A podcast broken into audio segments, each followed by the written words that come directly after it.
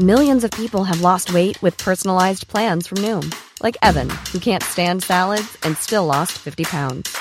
Salads, generally, for most people, are the easy button, right?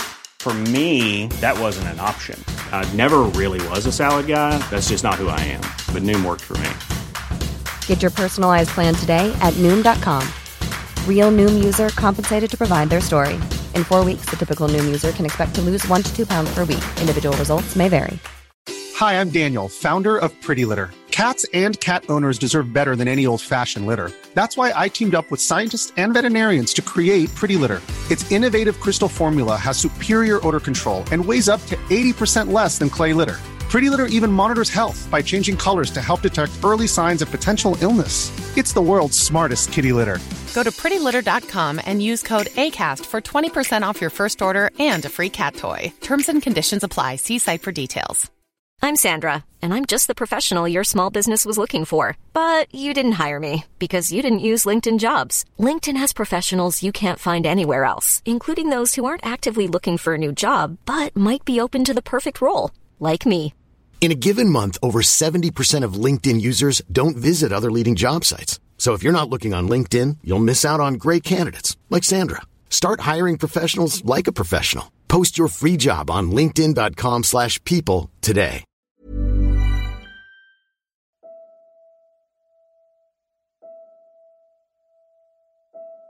سلام به رادیو مثلث خوش اومدین. من پریسا هستم و این شانزدهمین مثلث این پادکسته. توی این پادکست من با کسایی صحبت می‌کنم که مایل به بازگو کردن داستان آزار جنسی خودشون هستن. اینجا آدما می‌تونن بدون ترس از قضاوت داستانشون رو از زبون خودشون و عین حسهایی که از اعماق قلب خودشون تجربه کردن رو با ما به اشتراک بذارن. چرا اجازه دادی چرا اون موقعی که رابطت با دوست پسر داشت تیره و تار می‌شد ازش ترسیدی؟ چرا بهش اجازه دادی پیش بره؟ چرا اجازه دادی فیلم بگیره؟ چرا دست پسرمت فرار نکردی؟ از چی ترسیدی؟ این همیشه این حسه با من هست این حس عذاب وجدان.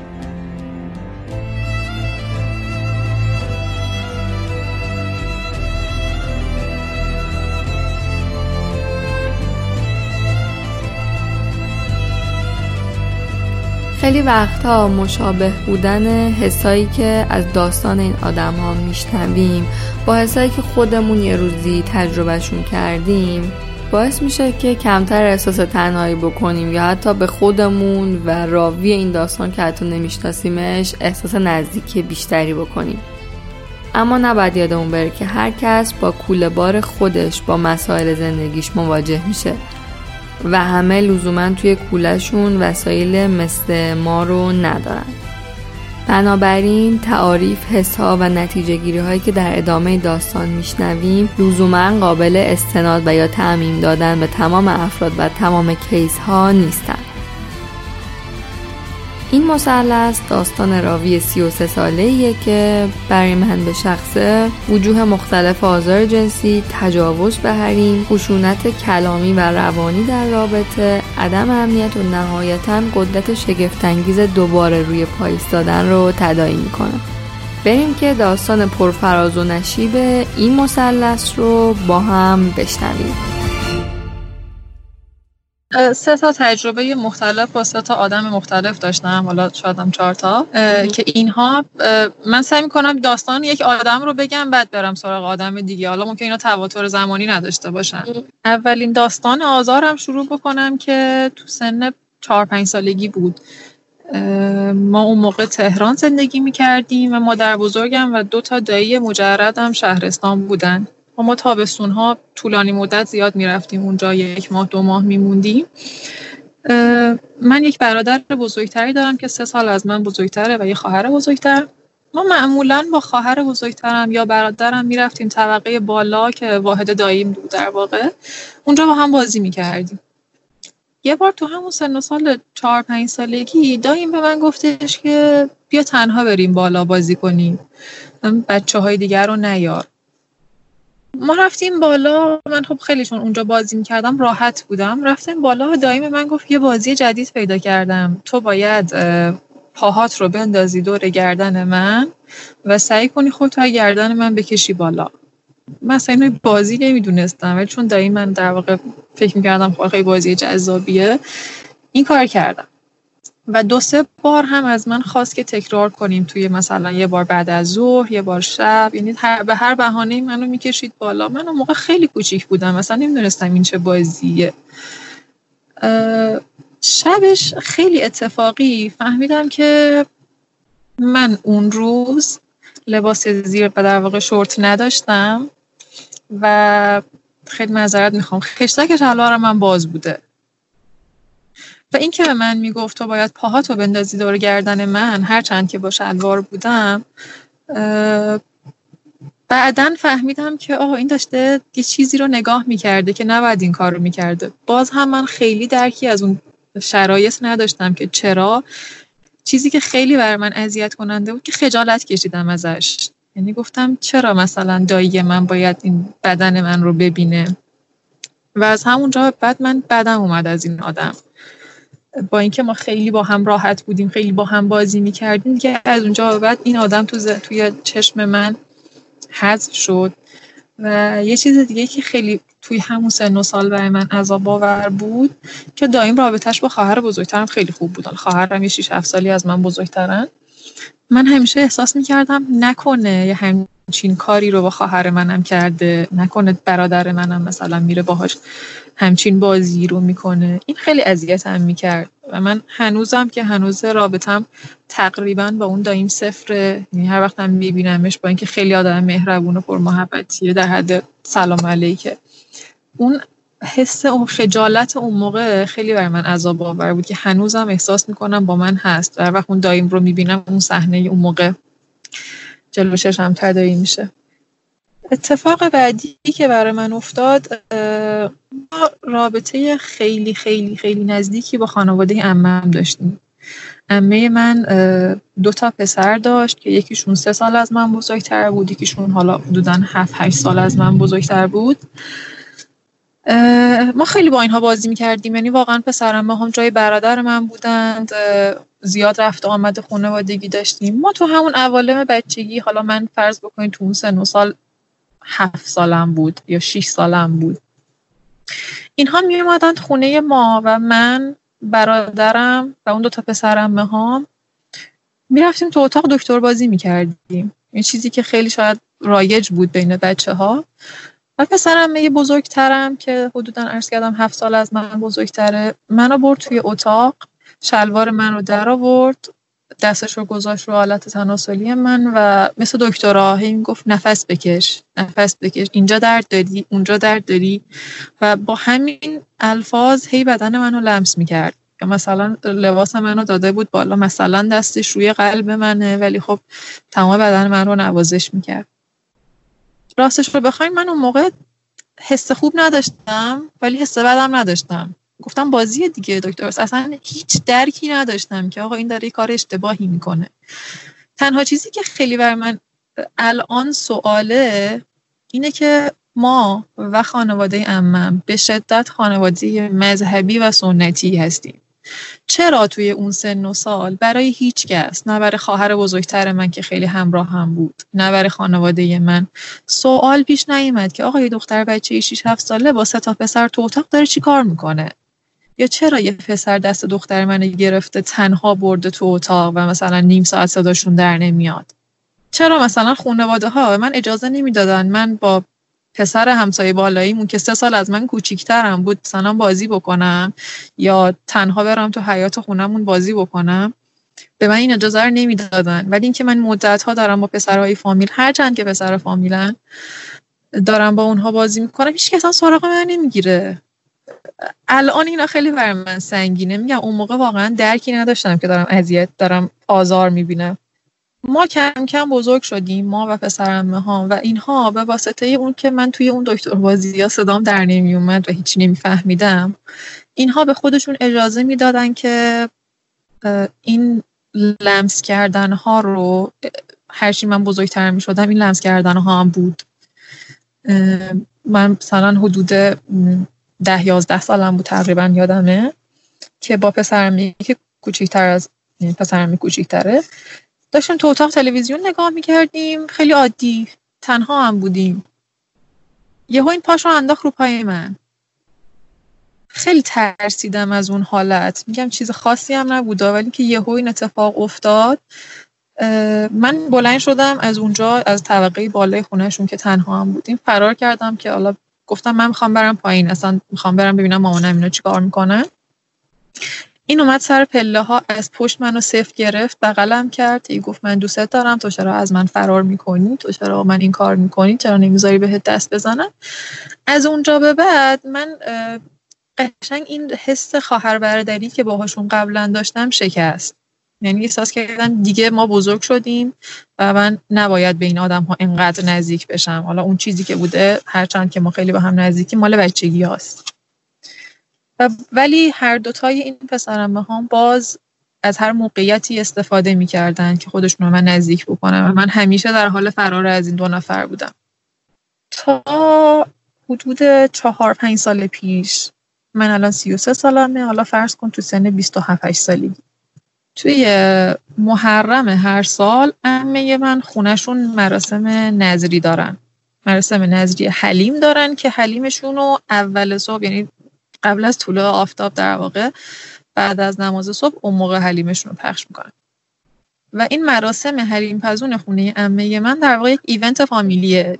در حد عید نوروز مثلا برای همه جذابیت داره که همه جمع میشن اونجا فامیل ها خوش میگذرنن و خیلی حس خوبیه. یعنی همیشه اون جزء برنامه های مفرح سالیانمون بود. تا اینکه چهار پنج سال پیش من طبقه بالای خونه امم خوابیده بودم صبح بود یعنی در واقع همه میخوابیدن تا صبح. قبل از نماز صبح همه بیدار می‌شدن نماز میخوندن می‌رفتن پایین. که دیگه حلیمو پخش کنن من بیدار نشدم من خوابیدم. خوابیدم بعد از چند دقیقه احساس کردم که یک سنگینی نگاهی رو رو خودم حس کردم. با همون احساس از خواب بیدار شدم دیدم پسرم من اون کوچیکتره. بالا سرم وایساده. دیدم این آقا بالا سر من وایساده و به من گفت که چرا نیومدی پایین؟ من همش چشم انتظارت بودم. من همش چشم به آسانسور بود. منتظر بودم که بیای پایین و اینا. گفتم من چرا باید بیام پایین؟ من خوابم میومد. اصلا حوصله نداشتم بیام پایین. اینم بگم خدمتتون که هر دو تا پسر ماهای من تو اون زمان ازدواج کرده بودن و هر دوتاشون هم بچه داشتن. این من گفتش که نه من منتظرت بودم و اینها. اومد به زور سمت من و هی سعی کرد که منو بغل کنه منو ببوسه اینها. من هر چی حالا از خوابم پا شده بودم خیلی نمی‌دونستم کجام دورورم چه خبره. خیلی تلاش کردم که دستش فرار بکنم. یه چیزی که اونجا خیلی یهو اومد به ذهنم به من گفتش که شلوارش رو در آورد گفتش که مثلا باید آلت منو بخوریش و اینها. خیلی حالا کاری ندارم که چه چیزهایی از من می‌خواست اون موقع. من بچه نبودم. میگم 27 سالم بود. می‌دونستم که داره کار اشتباهی می‌کنه. ولی باز ترس داشتم. ترس از اینکه الان اگر کسی بیاد بالا حالا با اون تفکرات سنتی مذهبی که خانواده ما دارن و اینکه این آدم متأهله کسی ایراد رو از اون نمی‌دید. به من می‌گفتن یعنی تصورم این بود که همه میگن اولا تو دختری تو مقصری چرا همه الان پایین تو حیاتن؟ تو چرا بالایی؟ چرا نخوابیدی؟ یعنی همه این سوالاتی که احساس می‌کردم بقیه ازم می‌پرسن تو ذهن خودم مرور می‌کردم. بعد یه تصمیم گرفتم. گفتم خب من باید الان هر چی که این میگه رو بهش تن بدم تا زودتر این داستان تموم شه. یعنی فقط می‌خواستم این آدم رو سر خودم باز بکنم. و مجبور بودم هر چی که میگه رو انجام بدم. خیلی این به من واقعا شاید شدیدترین آزاری بود که می‌تونستم ببینم این که نمی‌تونم حرف بزنم و ترسم مجبورم هر کاری که می‌خواد رو انجام بدم. این گذشت دو سال بعدش نه من به روی این آقا آوردم نه من با کسی راجع به این موضوع حرف زدم. اصلا جرأت نداشتم به کسی بگم. فقط هر وقت که میدیدمش از شدت تنفر عصبانیت فقط حتی نگاهش هم نمی‌تونستم بکنم. یعنی نه تنها بهش سلام نمی‌کردم حالا کسی که از بچگی با هم بزرگ شده بودیم دو سر کله هم می‌زدیم قشنگ این حس تفاوت احساس من مشخص بود. دیگه مادرم اینا فهمیده بودن گفتن تو چرا تو چرا اینجوری شدی؟ چرا تحویلشون نمی‌گیری؟ این داستان ادامه پیدا یعنی منقطع شد تا سال آینده محرم سال بعد. محرم سال بعدش من به شدت مریض بودم. یه سرماخوردگی خیلی بدی داشتم و من هر چی اصرار کردم به خانوادم که آقا من نمیام امسال خونه امم دوباره همون حرفای سنتی. امت ناراحت میشه همه سراغت رو از ما می‌گیرن. چرا نمیای؟ حالا بیا خونه امه برو بخواب کسی با تو کار نداره. بالاخره منم علیرغم میل فاطنی خودم مجبورم کردن که برم خونه امه و من صبح طبق روال همیشه مریض بودم و انقدر حالم بد بود تو حالت مریضی که اصلا نفهمیدم که صبح شده و همه رفتن پایین و اینها. دیگه هیچی من خوابیدم و باز هم همون اتفاق سال قبلش تکرار شد. یهو دیدم پسرم من, من بالا سرم وایساده من خیلی حالم بد مریضی بود یعنی قشنگ گیج بودم. من دیدم پسرم من بالا سرم وایساده و من تو اتاق بودم منو مجبور کرد دستمو کشید به زور آورد گفت بیا تو حال که اگر کسی خواست بیاد بالا من صدای پاش رو بشنوم. اگر کسی خواست بیاد تو مثلا بدونم. یعنی دقیقا همون اتفاق سال قبل قرار بود تکرار بشه. بهش گفتم مثلا من نمی‌فهمم تو چرا مثلا با این سن و سال تو که زندگی به این خوبی داری؟ از خانومت راضی هستی؟ الان مشکل چی می‌گفت الان وقت این حرفا نیست. فقط فقط حالم بده. فقط می‌خوام که بغلم کنی. می‌خوام که حالا اون اتفاقات که شلوار رو در بیاره و اینها که دوباره تکرار شد. متاسفانه باز تکرار شد و باز من هیچی نگفتم. باز ترسیدم از خانواده. و دوباره سال بعد شد. دوباره محرم سال بعد. من حریف خانوادم نشدم. رفتیم اونجا. سال بعد من باز خوابیده بودم و میترسیدم. این دفعه گفتم من دیگه نمیخوابم. اگه بقیه رفتن پایین منم میرم پایین. شانس بعد من من خوابیدم همه رفته بودن پایین هیچ کس منو بیدار نکرده بود. حالا گفتن فلانی که هر سال میخوابه دیگه پایین نمیاد ولش کنید. که مثلا بیدارش نکنیم. این بار من چجوری بیدار شدم؟ با صدای نفس های این آدم بغل گوشم. یعنی حس کردم یکی بغل گوشم داره گردنمو میبوسه داره نفس نفس. مثل آدمی که خیلی نیاز جنسیش بالا باشه نفساش تند میشه. اول خودم به خواب زدم. یعنی حتی چشمامو باز نکردم. با اینکه حس کردم که این آدم بغلم. و تو همون عالمی که چشمامو بسته بودم به خودم با خودم گفتم که این بار دیگه نه. دیگه نمی‌ذارم. هر اتفاقی هم که می‌خواد بیفته اصلا برام مهم نیست. دیگه نمی‌ذارم تکرار بشه. بلند شدم با عصبانیت پرتش کردم. گفتم یا همین الان میری پایین یا من جیغ می‌کنم به خانومت میگم دیگه از هیچی نمیترسم. اصلا هر اتفاقی که بیفته برام مهم نیست. اینه که گفتم این بار که تهدیدش کردم ترسید و عقب کشید. گفت نه به خانومم چی کار داری؟ گفتم بر من مهم نیست به خانومت به مامانت به همه میگم. اصلا دیگه بر من مهم نیست که چه بلایی داری سر من میاری. این اتفاق این حمله من باعث شد که بره پایین. من از شدت عصبانیت تمام تنم میلرزید. اومدم پایین مامانم اومد دنبالم و من رفتم پایین. پسرم یه بزرگترم منو دید که خیلی حالم منقلب و اینا. هیچی نگفت. ما فرداش یعنی صبحش اومدیم خونه. پسرم بزرگترم به من پیام داد که چی شده بود چون حالت بد بود و اینها. گفتم که شما پسرا پای من خونه امم بریدید. من دیگه پامو خونه امم نمی‌ذارم. که بعد جویای داستان شد و اینها. مجبور شدم بهش بگم میگم چون خیلی حس یعنی خیلی ارتباط قویه بچگی با هم داشتیم بهش گفتم. گفتم که آره فلانی این کار با من کرده بار سومش اینجوری می‌کنه اولش خیلی ناراحت شد. خیلی عصبانی شد. کلی فوش داد بهش. گفت من این کارش می‌کنم اون کارش می‌کنم. اون به چه حقی به ناموس من دست داده؟ تو ناموس منی. گفتم چی؟ تو مگه زن نداری؟ اون زن منه تو عشق منی. عشق اول آخر من تویی. اصلا بیخود می‌کنه فلانی به ناموس من دست می‌زنه. گفتم یا خدا من مشکلم یه چیزی بود الان شد دوتا حالا این یکی من دیگه چجوری جمعش بکنم؟ همین اتفاق باعث شد دیگه من کلا از خانواده امم بریدم. الان اصلا میبینمشون. اصلا نگاهشون نمی‌کنم. یعنی اینقدر تغییر رفتار من مشهوده. دیگه همه متوجه شدن. دیگه فلانی ما رو تحویل نمی‌گیره. فلانی ما رو تحویل نمی‌گیره به خاطر اینکه ببینید پسرها چی کار کردن و من از ترس اینکه همیشه حق به پسرها داده میشه به هیچ کس نمی‌تونستم بگم. هر سال که مامانم میگه چرا نمیای من دیگه الان چون یکم بزرگتر شدم و دیگه قدرتم بیشتر شده هر دفعه بهونه میارم میگم می‌خوام برم خونه دوستم نمی‌دونم مثلا نمی‌خوام بیام یا مثلا حالا به هر دلیل این داستان خیلی من اذیت کرد که کسانی که واقعا جای برادرام دوستشون داشتم مثلا خودشون اجازه دادن که حتی زمانی که متأهل بودن بزرگ شده بودن به خودشون اجازه می‌دادن هر جوری که می‌خوان با من رفتار بکنم و من از ترسم هیچی نتونم بگم.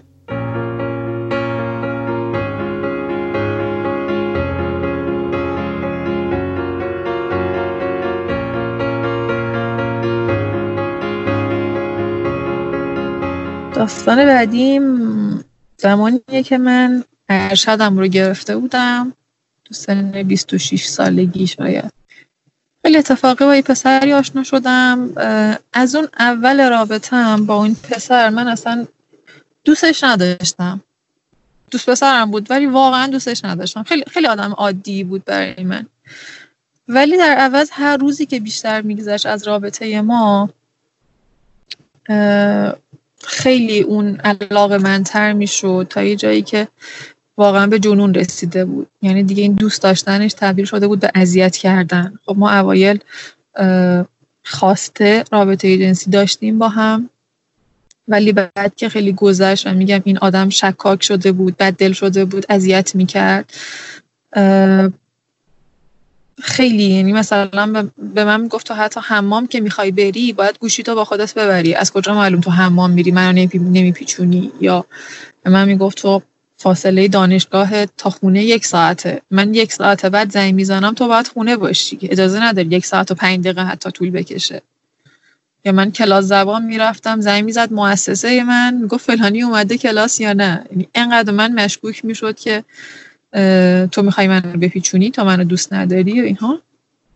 و بازم میگم من انقدر خانوادم سنتی و مذهبی بودن که اجازه نداشتم مثلا دوست پسر داشته باشم یا رابطه با پسر داشته باشم. وقتی که منو تهدید می‌کرد که چون من بهش می‌گفتم دیگه دوستت ندارم می‌خوام ازت جداشم این افتاد رو دور تهدید کردن و اذیت کردن. و همیشه من می‌گفت من به خانوادت میگم. من به فامیلاتون میگم. حالا اتفاقی یه بار گوشی منو دزدیده بود. یعنی گوشی من یه جای جا مونده بود این برداشته بود و من هم نگفته بود تمام شماره های گوشی من رو کپی کرده بود. به من می‌گفت من همه شماره فامیلتون رو دارم. زنگ می‌زنم به فلانی میگم تو من رابطه داشتی؟ زنگ می‌زنم نمی‌دونم به پدر خانم فلانی بهش میگم. یه کارش رسیده بود به تهدید و منم مجبور بودم به هر چیزی که اون می‌خواد تم بدم دیگه. و از یه جایی به بعد دیگه رابطه های جنسی ما اجباری شده بود. و من از ترسم مجبور بودم برم خونشون مجبور بودم هر کاری که می‌خوام می‌خواد رو براش انجام بدم. و باز هم من کسی رو نداشتم که براش بگم مشکلم چیه یا بگم از ترسم از ترس خانوادم یا از ترس آبروی خودم پیش خانوادم نمی‌تونستم با کسی حرف بزنم. این آدم از من عکس داشت موقع رابطه جنسی از من فیلم می‌گرفت و همیشه با این ابزار منو تهدید می‌کرد. تا اینکه یه بار یکی از دوستان به من گفت فلانی این page فیسبوک رو تو زدی؟ جدیداً تو که page فیسبوک داشتی چرا page جدید زدی؟ بعد فهمیدم که نه. این آقا به اسم و عکس من page فیسبوک زده و همه عکسای منو داره اونجا آپلود می‌کنه. البته عکسای بدی نبود یعنی تا اون موقع همه عکسای موجهی رو گذاشته بود. و به منم اصلا نگفته بود که همچین page رو زده. من گفتم یه جایی با جلوی این آدم وایسم. رفتم ازش شکایت کردم پیش پلیس فتا. اولین احزاریه ای که اومد دم خونشون این زد به سیما آخر. زنگ زد به خونه ما. از این, این کارش که زیاد زنگ می‌زد ساعت سه نصف شب زنگ می‌زد قطع می‌کرد صبح زنگ می‌زد می‌دونست من خونه نیستم می‌دونست هستم و هی زنگ می‌زد خونم به هر دلیل و قطع می‌کرد. بعد از اینکه احضاریه رفتم خونشون این زنگ داد بابام و همه چیو گفت. گفت من دوست پسر دخترتم ما چند ماه با هم رابطه داریم. نشون به اون نشون که شما هفته پیش فلان جا بودین. این اتفاق برای دخترت افتاد. و دیگه شما تصور بکنید دیگه خانواده من پدر من یه پدر مرد سالار خشن که ایش بخیش رابطه احساسی با هم نداشتیم. یهو اومد بالا سر من گفت این کیه؟ این چی میگه؟ من قشنگ تموم شدم اونجا. گفتم دیگه هر اتفاق بدی که قرار بود برای من بیفته اینجا افتاد. حالا من بچه آخر خانوادم و با اینکه بچه آخر بودم انصافا خیلی به احترام میذاشتن. خیلی به نظر من اهمیت می‌دادن. اصلا من واقعا پیش پدر مادرم یه محبوبیت خیلی خاصی داشتم ولی این اتفاق که افتاد اینها به شدت از قبل این من اعتماد داشتن. ولی این اتفاق که افتاد قشنگ من در مقابل اینها شکستم. یعنی من دیگه هیچ حرفی از من پیش اینها خریدار نداشت. هیچی و این خیلی بر من سنگین تموم شد. یعنی من اگه هزار بار کتک میخوردم اگه هزار بار خودکشی می‌کردم انقدر برام سنگین نبود که این از دست دادن رابطه پدر مادرم بر من سنگین بود. شاید بزرگترین اثر روحی که رو من گذاشت این اتفاق بود. حالا اینکه چی شد تو خانواده ما و پدرم می‌گفت من دیگه دختری به این اسم ندارم باید بری خودکشی کنی دیگه نمی‌خوام ببینمت نمی‌دونم. فقط می‌خوام اعلامیت رو ببینم. حالا هرچی مادرم پادر میونی می‌کرد. البته مادرم هم خب میگم آدم سنتیه که بیشتر طرف بابام بود. ولی خب اون حس مادرانه اجازه نمی‌داد که منو رها کنه. اینکه پدرم خیلی میگم از وقتی که خیلی به من اعتماد داشت خیلی دوستم داشت و به من می‌گفت تو باید خودکشی کنی. اصلا راه دیگه ای نداری. من دیگه دختری به این اسم ندارم و نمی‌خوام تو دختر من باشی و مثلا شرمنده میشم از اینکه بگم تو دختر منی. در این اتفاق به گوش هیچ کس نرسیده بود. به من گفت تو آبروی منو بردیم. گفتم آقا آبرو یعنی چی؟ آبرو پیش کی رفت؟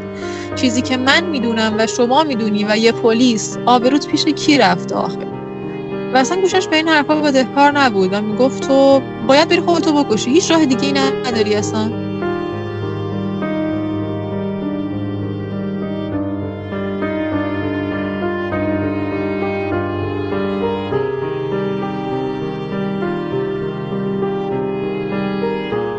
این آدم انقدر منو اذیت کرد. تمام حکم دادگاه چی بود؟ سه روز این آدم رو انداخت زندان فقط سه روز. و بعد همیشه کابوس این آدم هنوزم که الان 6 سال از این موضوع می‌ذاره هنوز کابوس این آدم با من هست احساس می‌کنم یه جایی سر راه من میاد حال منو می‌گیره یا داره تعقیبم می‌کنه. از این رابطه من فقط و فقط ترس برام موند. هنوزم کابوسش رو می‌بینم و بیاعتمادی خانوادم من قشنگ شکستم. در در جریان خانواده من شکستم. من خیلی اعتبار داشتم و بعد از اون کاملا از بین رفت.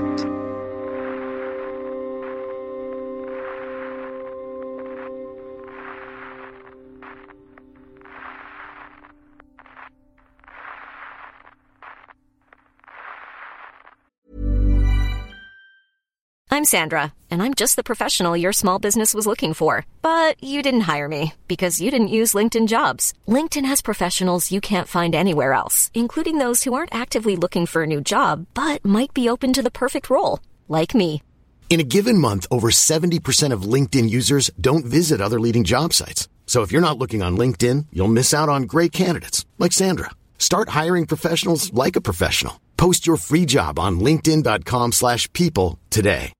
If you're looking for plump lips that last, you need to know about Juvederm lip fillers. With Juvederm Volbella XC and Juvederm Ultra XC, your lip look, whether it's subtle or bold, can last up to one full year with optimal treatment and no additional maintenance. Find a licensed specialist and see if it's right for you at juvederm.com today. That's J U V E D E R M.com. Add fullness to lips in adults over 21 with Juvederm Volbella XC or Juvederm Ultra XC. Do not use if you have severe allergies or a history of severe allergic reactions, or if you're allergic to lidocaine or the proteins used in Juvederm. Tell your doctor if you have a history of scarring or taking medicines that decrease the body's immune response or that can prolong bleeding. Common side effects include injection site redness, swelling, pain, tenderness, firmness, lumps, bumps, bruising, discoloration, or itching. As with all fillers, there's a rare risk of unintentional injection into a blood vessel, which can cause vision abnormalities, blindness, stroke, temporary scabs, or scarring. For full important safety information, visit juvederm.com.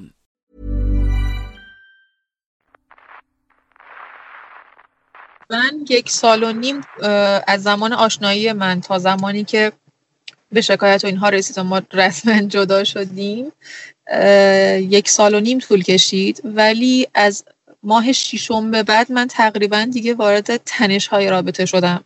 ماه ششم بهش گفتم دیگه نمی‌خوام دوستت ندارم. و یک سال بعدش من آزار دیدم چه آزار جنسی چه آزار روحی. یه اتفاق دیگه که افتاد اینکه توی همون جریانات شکایت و اینکه من خیلی حالم به لحاظ روحی بد بود و پدرم همش دائما تکرار می‌کرد که تو باید خودکشی کنی ما دیگه نمی‌خوایم ببینیمت و هیچ کس دیگه تو رو نمی‌خواد. پیش خودم گفتم خب هیچ کس که منو نمی‌خواد. حداقل یه نفر آدم تو کل دنیا هست که منو بخواد و من برم با این آدم ازدواج کنم. چون اون پلیس هم به بابای من گفته بود که بی سر صدا اینا رو عقدشون کنید. اصلا نذارید پخش بشه. بابای من همیشه می‌گفت تو چی کار کردی که پلیس یه همچین حرفی رو می‌زنه؟ چرا باید یه آدم غریبه یه پلیس به من بگه اینا رو بی سر صدا عقدشون کنید؟ و من گفتم خب پدرم که من نمی‌خواد. و میگه که دیگه هیچکی تو رو قبول نداره. حداقل یه نفر آدم تو کل دنیا هست. من به این آدم گفتم که با اینکه اصلا دوستت ندارم ولی بهت اجازه میدم بیای خواستگاریم نهایتش اینه که میای خواستگاریم ما با هم ازدواج می‌کنیم و من دو سال بعد ازت طلاق می‌گیرم. اون وقت دیگه راحتم. اون وقت دیگه اینقدر عذاب نمی‌کشم. اینقدر نگاه های سنگین بقیه روم, روم نیست. حالا به هر ضرب و زوری که شد اینا اومدن خواستگاری. پدر ایشون گفتش که هر جوری که می‌خواید تحقیق بکنید. حرف منطقی زده بود. ولی برداشت پدر من چی بود؟ پسری که باباش هم تاییدش نکنه به درد ما نمی‌خوره. یعنی می‌گفت چون باباش هم همچین حرفی رو زده و باباش تاییدش نمی‌کنه نه این پسر نیست. که همین باعث شد که این خواستگاری به هم بخوره و من مثلا پدرم البته در جواب نه بهشون بده و من گفتش که چی شد؟ چرا مثلا نگفتید؟ گفتم که آره پدر یه همچین چیزی گفته. و این آدم رفته بود رو باباش چاقو کشیده بود. تو به چه حقی همچین حرفی رو زدی؟ یعنی این آدم دیگه از جنون دوست داشتن به جنون روانی رسیده بود. اصلا براش مهم نبود. هر کاری که می‌کرد. و بعدا فهمیدیم که باباشو با چاقو تهدید کرده که چرا همچین حرفی زده. خدا رو شکر که اصلا همچین رابطه ادامه پیدا نکرد و دیگه اون خواستگاری هم, هم دفعه اول آخرش بود. توی این داستان داستان شکایت من دو تا اتفاق دیگه هم افتاد که خیلی برام اذیت کننده بود. من که رفتم پلیس فتا و بابت اون قضیه فیسبوک شکایت کردم پلیس فتا خانواده منم کشید وسط. یعنی زنگ زده بودن به خونه ما به پدر مادرم گفته بودن شما هم باید بیاید و اینها. و بهشون داستان رو گفته بودن که این آقا از دخترتون فیلم داره عکس داره با اینها تهدیدش کرد. من همه اینها رو توی شکوایی در واقع نوشته بودم. و اینها همه چون گوشن گفت دست پدر مادر من. چیزی که خیلی منو حذابم داد اینه که آقای پلیس که یه آقای مثلا حدودا پنجاه ساله اینها بود گفت تو چرا اینجوری شدی؟ تو چرا انقدر خودتو باختی؟ اصلا اتفاق مهمی نیست. برای خیلی اتفاق میفته ما پدر این پسر رو در میاریم. اصلا نگران نباش. ما طرف توییم یعنی خیلی به هم قوت قلب و امیدواری داد. گفت حالا چیکار کردی باهاش؟ واقعا باهاش خوابیدی؟ بعد من اصلا یه لحظه حالم بد شد. این چه این پلیس فتاست چرا باید همچین سوالی از من بکنه؟ گفتم که حالا فرض کن که آره چه تأثیری توی پرونده ما داره؟ گفت نه تو تأثیری تو پرونده تو این داستان نداره ولی روی من که بخوام پیگیر پرونده باشم خیلی تاثیر داره. اگر من پرونده رو حل کنم کی میای پیش من؟ که من اینجا خوشگم زد. پلیس داره به من میگه تو پرونده تو حل کنم کی میای پیش من که به من هم سرویس بدی؟ آقا من خودم از بابت این قضیه آسیب دیدم. تو باید کمکم کنی نه اینکه حالا فکر کنیم چون من باکرگیم رو از دست دادم دیگه الان هر کسی می‌تونه به من رابطه داشته باشه. بعد من تو اون شرایط روحی من واقعا به معنای واقعی دو سال از زندگیم خاموش بودم اصلا. نه احساس داشتم نه دلم برای کسی تعیین می‌شد نه اصلا هیچ چیزی خوشحالم می‌کرد. بعد فکر کنید تو اون شرایط روحی آقای پلیس میاد به من پیشنهاد رابطه میده و خیلی هم جدی می‌گفت. من اول به شوخی خنده گرفتم گفتم ای بابا من خودم مشکل دارم. گفت نه اگر می‌خوای من پروندت رو حل کنم و پدر پسر در بیارم تو باید بیای پیش من. من همونجا دیگه گفتم اصلا هر اتفاقی که می‌خواد بیفته من یه پرونده ای رو قضایی در جریان میندازم. می‌خواد یه ماه طول بکشه می‌خواد ده سال طول بکشه. اصلا این نتیجه این داستان برای من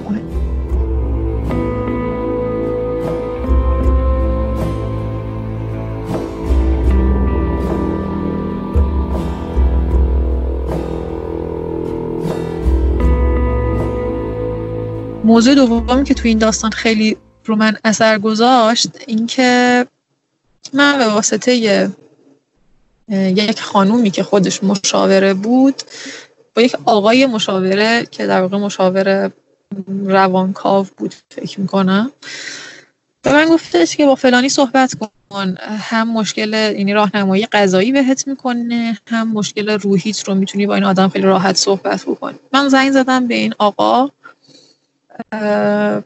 گفت خب اتفاقی افت... چی شده؟ تعریف کن ببینم. گفتم آره من دوست پسرم بهم تجاوز می‌کرد. مجبور می‌شدم که باهاش رابطه داشته باشم از من فیلم می‌گرفت. بعد چه سوالی از من کرد؟ گفت که چجوری باهاش رابطه داشتی؟ تو چه پوزیشنی بودی؟ اون برات چی کار می‌کرد؟ تو برای اون چی کار می‌کردی؟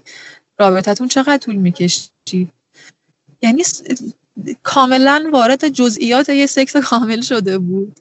و دوست داشت اون تمام اون position ها رو می‌گفت برای من تصویر کن. که مثلا تو دستت کجا بود؟ اون پاش کجا بود؟ رو زمین بودین یا نمی‌دونم.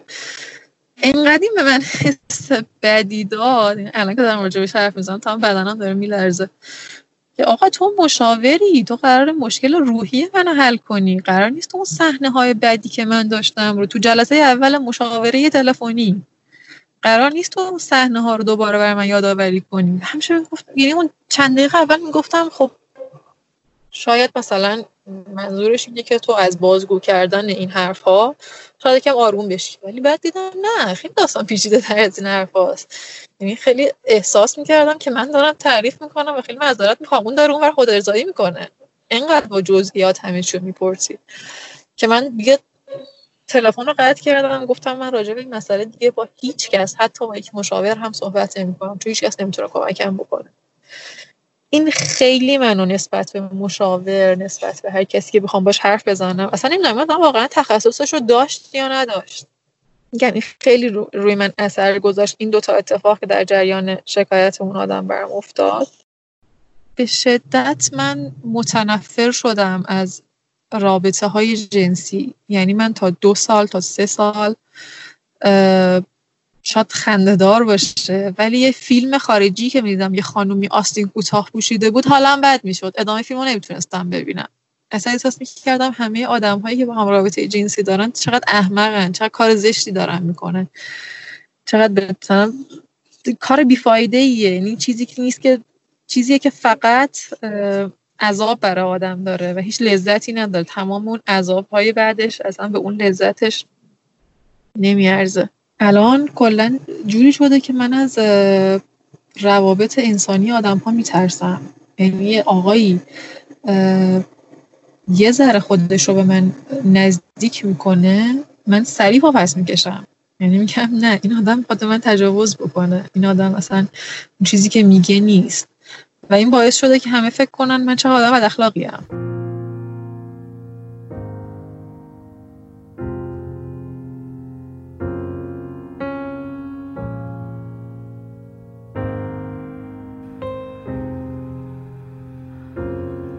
با وجود تمام اتفاقهایی که برای تو افتاد و تمام اون حرفهایی که حالا از پدرت میشنیدی نسبت میگه تو باید خودتو بکشی و این داستان ها من دو تا سوال دارم.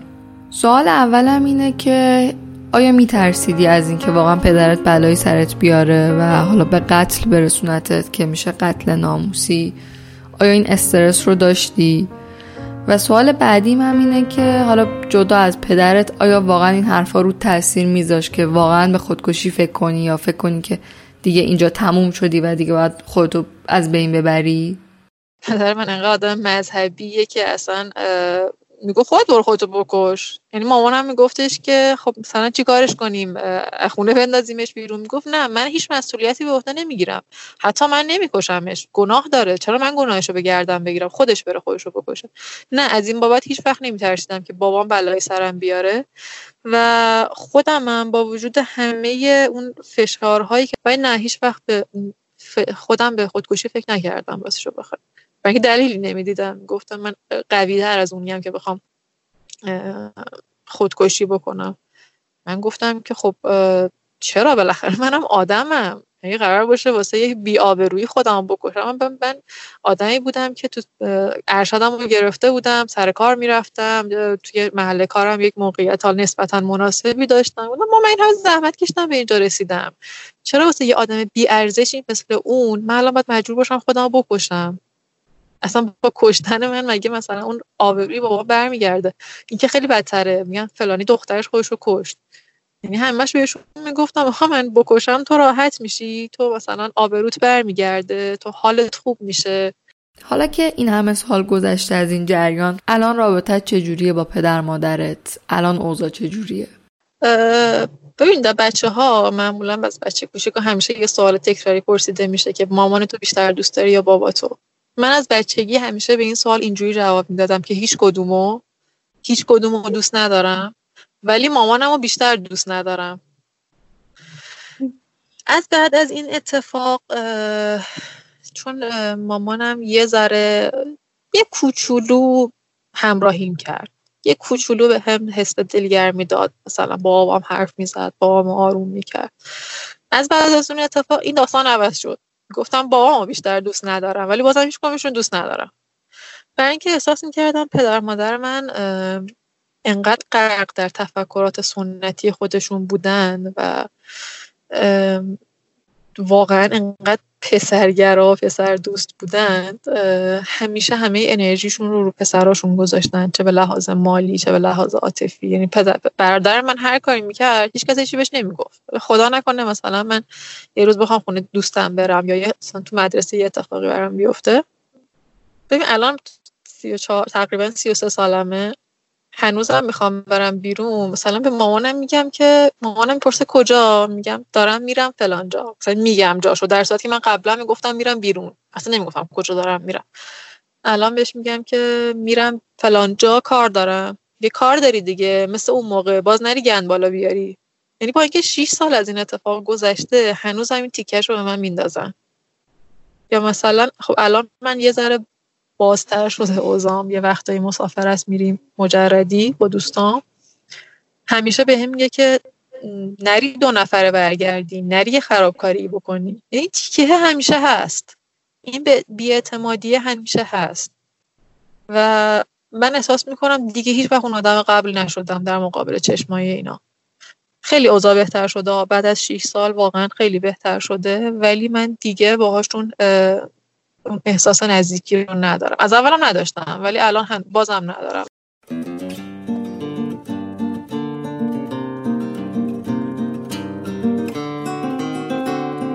اگر داستان آزارهای جنسی که تو تا به امروز توی زندگی تجربه کردی یک مثلث باشه سه تا زل اصلی این مثلث به نظر خودت چیا هستن؟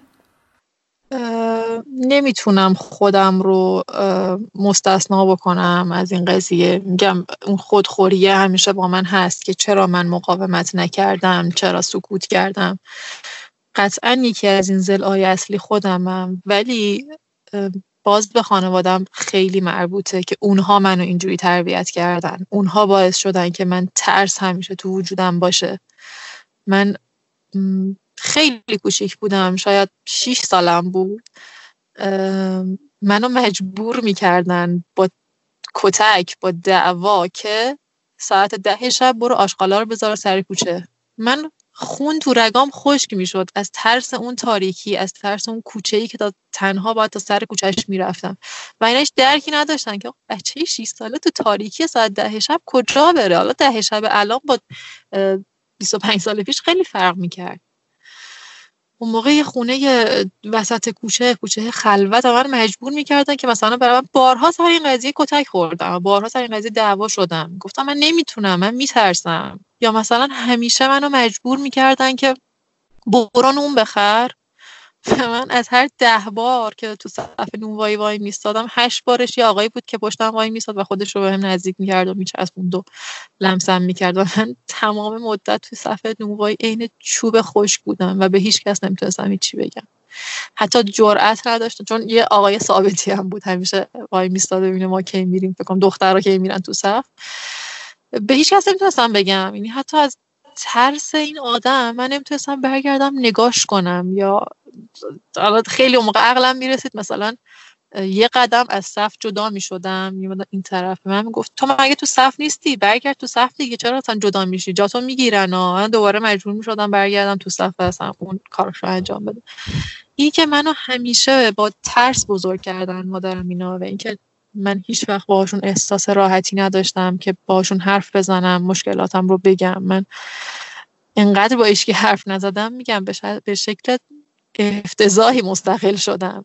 یعنی هیچ کس نیست که توی مشکلاتم من, من کمک بکنه من بابت همه چیز باید خودم تصمیم بگیرم.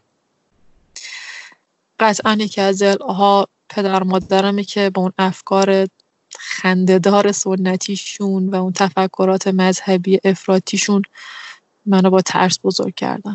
سوم هم, هم قطعا الان برمیگرده به شرایط جامعه و این قانون نداشتن. مشاور تو این زمینه نداریم. آموزش تو این زمینه نداریم و هیچکی حرف ماها رو نمیشنوه. و شاید یکی دیگه هم این خلای قانونی باشه توی جامعه. و این تفکراتی که چنیدین که دیگه میگن تو نباید اجازه می‌دادی. تو کاری کردی که فلانی بیاد سراغت. این تفکر خیلی اذیت کننده است. که آقا من هیچ کاری نکردم. فلانی اومده سراغ من یه آزاری به من رسونده. صفر درصد ممکنه تقصیر من باشه. من خواب بودم که بزنم من اومد بالا. من هیچ دلبری نکردم. من تو محرم هیچ آرایشی نکردم که بخوام جلب توجه بکنم. ولی اگر کسی من تو اون شرایط می‌دید به زر ساقات میگم مینداختن تقصیر دختر و تقصیر من.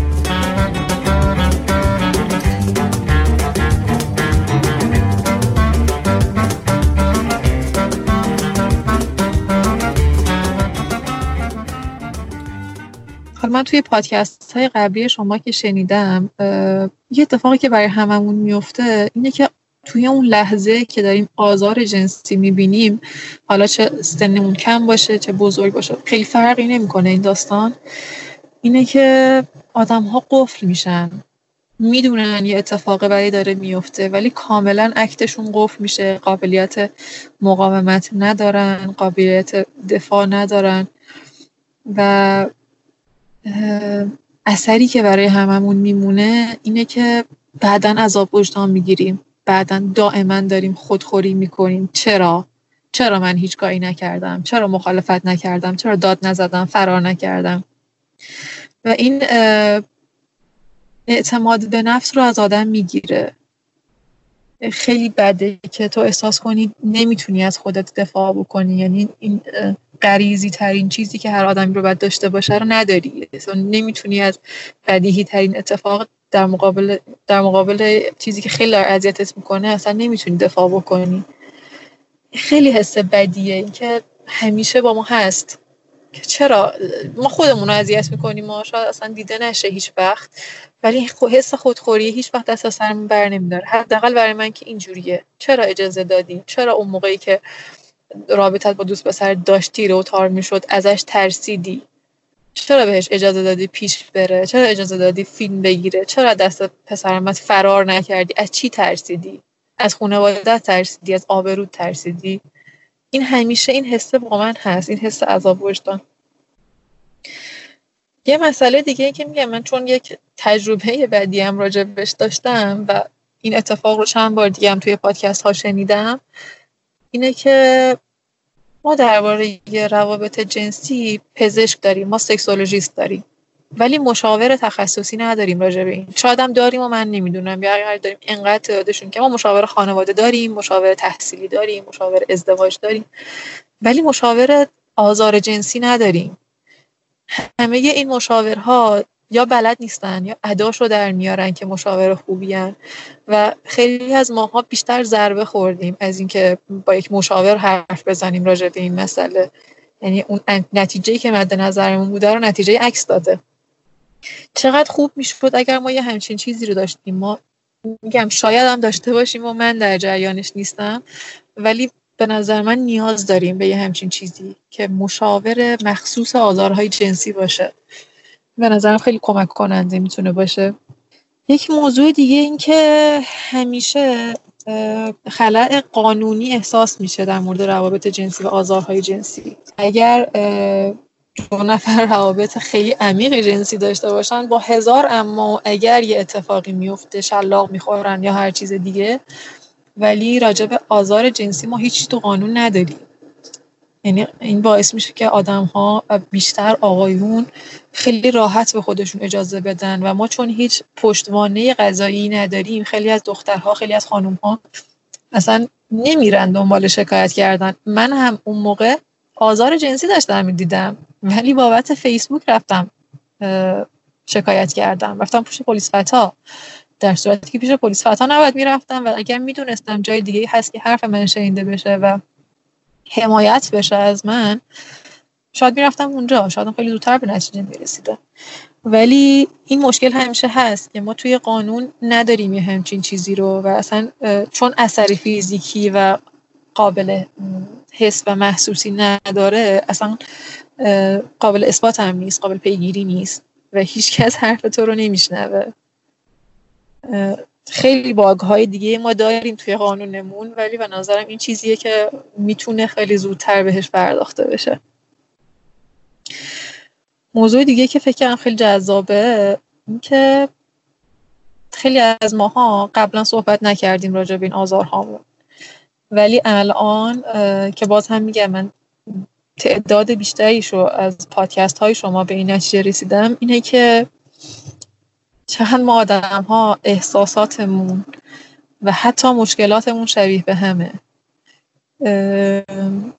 درد سرهامون شبیه به همه. فکر می‌کنیم که تنهاییم و کسی ما رو درک نمی‌کنه ولی می‌بینیم تو اون لحظه خیلی ها حسشون شبیه توه. اون احساس تنهاییه اون احساس ترد شدنه. اینکه چه اتفاق بدی داره برات میفته و هیچ کس نیست که تو رو درک کنه در صورتی در همون لحظه خیلی های دیگه ممکنه حس تو داشته باشن. این حرف زدن ها این شنیده شدن ها و پخش شدن ها علاوه بر اثرات خیلی مثبتی که داره که به نظرم تابای احمقانه رو میشکنه باعث میشه که حس کنی نه واقعا تو تنها نیستی. این اتفاق برای خیلی های دیگه ممکنه بیفته و امیدوار باشی که امیدوار باشی که اتفاق خوبی در آینده نزدیک بیفته. یعنی حرفت شنیده بشه اتفاقات مثبت بیفته. این خیلی خوبه که حس کنی تنها نیستی. به خیلی دیگه هم مشکل شبیه به تو دارن. اصلا اتفاق خوبی نیست که مشکل مشابه تو رو دارن ولی بازی حس دلگرمیه. مثل داستان کرونا که هممون غرق در مشکلات اقتصادی شدیم و تنها دل، دلگرمیمون این بود که آقا همه این مشکل رو دارن. مشکل تنها تو نیست. شاید یک کورسوی امیدی تو دل من حداقل من یکی گذاشت که فکر نکن خیلی مسئله بغرنجی همه همین مشکل رو دارن.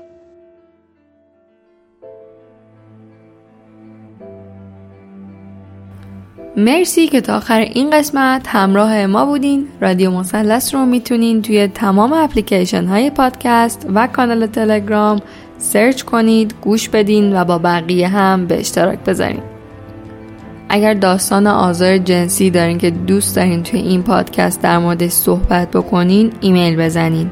این هم یادتون باشه که اگر خودتون رو هر جای زندگی توی موقعیت متجاوز دیدین و الان دوست دارین که راجبش حرف بزنین این پلتفرم و این پادکست می‌تونه صدای شما هم باشه بدون قضاوت و بدون نتیجه گیری. بنابراین بازم به من ایمیل بزنین. راستی یادتون نره که توی شبکه های اجتماعی هم رادیو مسلس رو فالو کنین. تا امروز ما سه تا سریال معرفی کردیم و کلی مطلب و فیلم و سریال دیگه هم در راهی که به مرور براتون می‌ذارم. این مطالب قطعا مرتبط با موضوع تجاوز و آزار جنسی هستن همشون. امیدوارم که دیدنشون یا خوندنشون بهتون کمک کرده باشه که حسای مشابه به حس خودتون رو پیدا کنین و درک راحتتر و بهتری. نسبت به شرایط خودتون داشته باشین.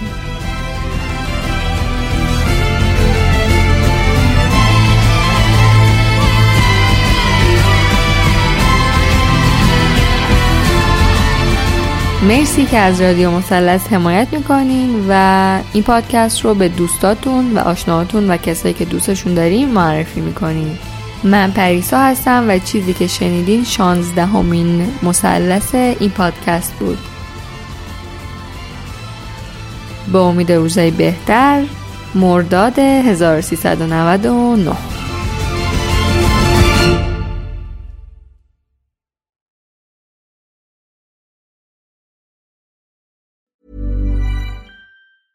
Want to get a chiseled look in the jawline? Sculpt and shape your jawline with added volume from Juvederm Volux XC. Juvederm Volux XC is an injectable gel specifically designed to be robust enough to improve moderate to severe loss of jawline definition. And it is the first and only hyaluronic acid filler approved for the jawline. Add volume to your jawline for a chiseled look with Juvederm Volux XC. For important safety information and to find a licensed specialist, visit juvederm.com. That's J U V E D E R M.com. Not for people with severe allergic reactions, allergies to lidocaine, or the proteins used in Juvederm. Common side effects include injection site redness, swelling, pain, tenderness, firmness, lumps, bumps, bruising, discoloration, or itching. There's a risk of unintentional injection into a blood vessel, which can cause vision abnormalities, blindness, stroke, temporary scabs, or scarring. Talk to a licensed specialist to find out if it's right for you. Visit juvederm.com. That's J U V E D E R M.com. Even when we're on a budget, we still deserve nice things. Quince is a place to scoop up stunning high end goods for 50 to 80% less than similar brands. They have buttery soft cashmere sweaters starting at $50, luxurious Italian leather bags, and so much more. Plus, Quince only works with factories that use safe, ethical, and responsible manufacturing. Get the high-end goods you'll love without the high price tag with Quince. Go to quince.com slash style for free shipping and 365-day returns. Imagine the softest sheets you've ever felt. Now imagine them getting even softer over time. That's what you'll feel with Bowl and Branch's organic cotton sheets. In a recent customer survey, 96% replied that Bowl and Branch sheets get softer with every wash. Start getting your best night's sleep in these sheets that get softer and softer for years to come. Try their sheets with a 30-night guarantee. Plus, get 15% off your first order at bowlandbranch.com. Code BUTTERY. Exclusions apply. See site for details.